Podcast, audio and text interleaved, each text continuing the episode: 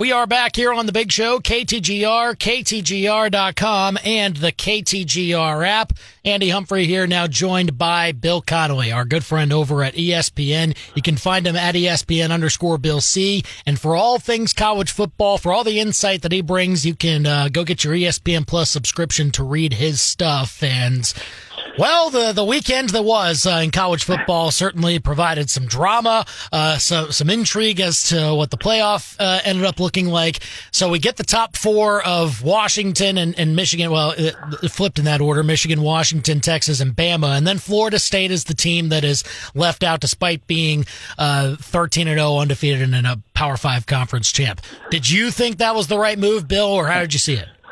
No, I mean, I thought the one problem where you're guaranteed to solve in moving to four teams was the 2004 three unbeaten and you can't only fit two of them on the field. Uh, that, that was the one. All, all the issues that might arise, we would see how that would all play out. But if there were three power conference unbeaten, they'd all get in, and uh, they didn't. I mean, I, I understand Jordan Travis is hurt. I also understand that in two games without Jordan Travis, the defense has been the best in the country. They crushed Florida. They crushed Louisville even worse. And Louisville, you know, wasn't missing their starting quarterback. Um, they did what they could, uh, and and you know, if it was reversed and 13 and 0 Alabama had an injured quarterback, I'm pretty sure Alabama would have gotten in. So bad deal all around. I think it's just a bad, a terrible look for the sport, and I think it's going to have you know repercussions to come. I guess. Probably. I mean, it, it, certainly the the quarterback uh, being out is one of the main reasons we would think that that Florida State is getting bumped out of this. But I mean, it, even though, uh, even if we're talking strength of schedule here, it sure seemed like Florida State still had some some juice with what they brought, even at thirteen and zero. Oh, even, even though it's not a an SEC schedule or anything like that, but it it wasn't like they were uh, necessarily playing uh, G fives the whole time either. no, I mean they started the year by thumping Florida State. And I realize, you know, we have to uh, omit all that because of the way this all works now. You know, that's what that was with Jordan Travis, so that doesn't count. They, you know, only two games without him, and yeah. the, so that was. Anytime you're you're picking teams like this, it is pretty. You're going to spin yourself in a circle. You're going to use one strain of logic for one thing, and it's going to be kind of the opposite for another. And it's really hard and messy and gross. But when a team goes undefeated, it should not be gross at all. That was a pretty easy call. And um, you know, we heard buzzing up for you know, a couple weeks now, we knew this was a possibility, and and we knew that if Alabama beat Georgia, the result would be something messy, and and sure enough, we got mess. And and I, I, like I said, I don't think the committee, I don't think the committee did its job. I don't think they acquitted themselves well, and and it's a, you know, I, feel like I've said bad look like a hundred times in the last 24 hours. It's bad look. Yeah, it, it, definitely is a bad look. I, I, can agree with that. Bill Connelly of ESPN with us here on the big show, KTGR and KTGR.com. And then, I mean, the other four teams, like, look, they were, uh, they looked awesome, uh, of course, throughout their, their seasons too. And it wasn't to ding any one of them. It's just you got to pick four teams instead of five. And, uh, but what did you think of, uh, those four that did get in, especially, you know, with, with some of them ordered? I know there was maybe still a question of, well, Texas got the head to head against Bama. Should they still be ahead of them? Uh, Washington taking care of business there and, and Michigan. Just how did you feel about how the four shaped out between those seedings? Yeah, I mean, India, Michigan was easy. Washington was easy. You know, there seemed to be kind of a gap between Georgia and Michigan and the others. And um, although, granted, Michigan slogged through. I mean, poor Florida State was left out because they couldn't pass against Louisville. Michigan hasn't been able to pass in a few weeks, and they have their starting quarterback. But uh, regardless, they were, you know, that all made sense. Um, and it really did seem like no matter how this all played out, Texas the committee was going to absolutely positively insist on putting Texas ahead of Alabama, and um, and and that part played out too. So um, I mean that's fine. I mean look, Al, Al, this isn't Alabama uh, of the last like ten to fourteen years. This is in my SP Plus rankings. This is the first time they've ranked outside the top the top three since 2008. They're seventh, uh, so they weren't even one of the four best. Uh, they're what fifth in FPI. They're out of the top four in a lot of the rankings. They, this has been a very flawed Alabama team, even with a good defense, probably its best defense since like about 2018. So, I mean, uh, when you look at these teams, like anything could happen. SP Plus certainly gives an edge to Michigan overall, but Michigan has trended downward a little bit over the last month, and maybe that opens the door. Washington, Texas should be a lovely track meet. Michigan, Alabama should be a lovely rock fight at the end of the day, hmm. um, and you know something for everybody. For sure, it, it is entertaining matchups. Uh, no, no doubt about that. And I think we were going to get some some pretty good ones anyway. But uh, we'll we'll see how those semifinals uh, shake out in a, in a few weeks. Bill Connelly of ESPN with us here on the Big Show, KTGR and KTGR.com. So now we come to Mizzou. Uh, they were just waiting to see you know what New Year's Six Bowl was was going to be their draw, and and here's the thing: the chaos scenarios of, of, of course, you know, Alabama winning, uh, pushing Georgia out, and then uh, Florida State not making the playoff. It kind of tied up some of the Orange Bowl uh, tie-ins, and I was kind of looking and seeing, well, it it might not be very likely that Mizzou gets Ohio State in any of the matchups, but sure enough, uh, they're they're matched up in the Cotton Bowl. What do you think?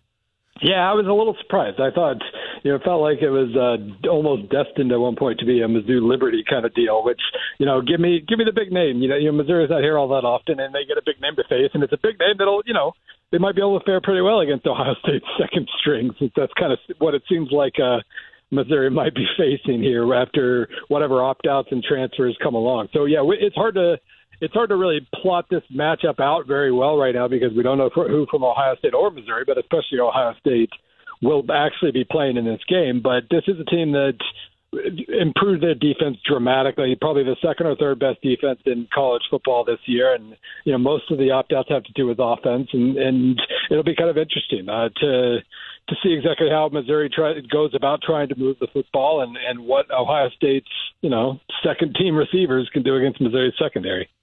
Yeah, that'll be uh, an interesting one there. And uh, of course, when you talk about Mizzou's offense and how they'll uh, probably be uh, close to full strength, at least that was kind of the indication that we heard yesterday from the team after they, they heard the announcements.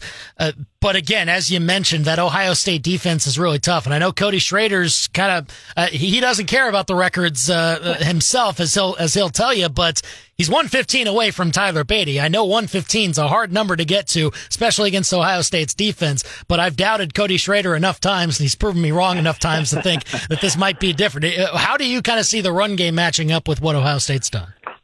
Yeah, I think it's a little just a smidge easier to run on Ohio State than pass. Like neither neither of them easy by any means. You got to really take advantage of whatever uh, opportunities you get.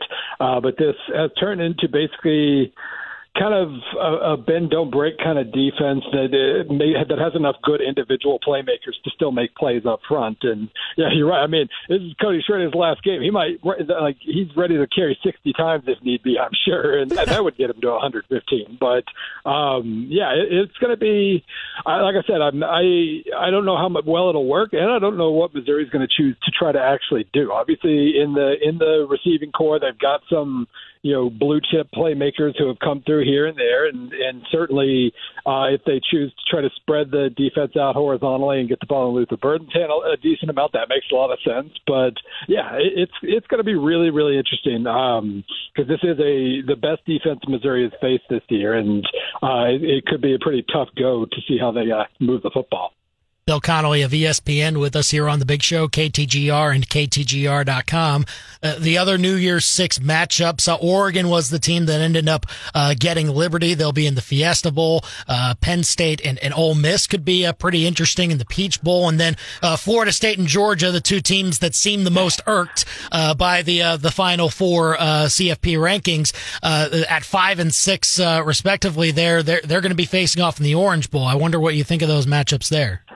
Yeah, it really depends a lot on you know who cares. Like, what what's the motivation behind each of these teams? We know Liberty's going to show up, uh, biggest game in their history, and, and they've got a really really nice offense. I don't think that defense has a chance of if, if Oregon's lineup is full strength headed into the bowl, which we'll, again we'll see. Uh, Bo Nix doesn't have to play; he might be done. We'll see who else, but it, it is going to be you know, certain teams seem to have more to play for and might be able to bring more to the table. I'm also curious about a Penn State who that entire offense is like sophomores for the most part, and they're not opting out. They're going to be, you, you figure they're going to be trying to, you know, we'll see exactly you know, they made a nice offensive coordinator hire, but now we got to find out, like, you know, who's calling plays and what they're doing in this game. But that's a sophomore quarterback and a couple good sophomore backs, and they'll be trying to you know, push real hard. So Ole Miss better be ready for that too. It is we are at a bowl season, and I know what my numbers say, and I know that a lot of it's going to be kind of a mystery because it's about who shows up, and I'm not really going to bank on either Georgia or Florida State showing up uh, a hundred percent. We'll see how that plays out. Yeah, that that'll be the interesting one of uh, who wants to care in that game more uh, after what they saw in the uh, final rankings just this weekend. But we'll see. Bowl season is almost upon us, and we're getting set for it here on KTGR. And great to chat with Bill Connelly of ESPN here on the Big Show. You can find him at ESPN underscore Bill C. And uh, again, get your ESPN Plus subscription to read his uh, college football insights over at ESPN.com. Bill, thanks for coming on as always. Hope all is well. We'll talk again soon. Sounds good.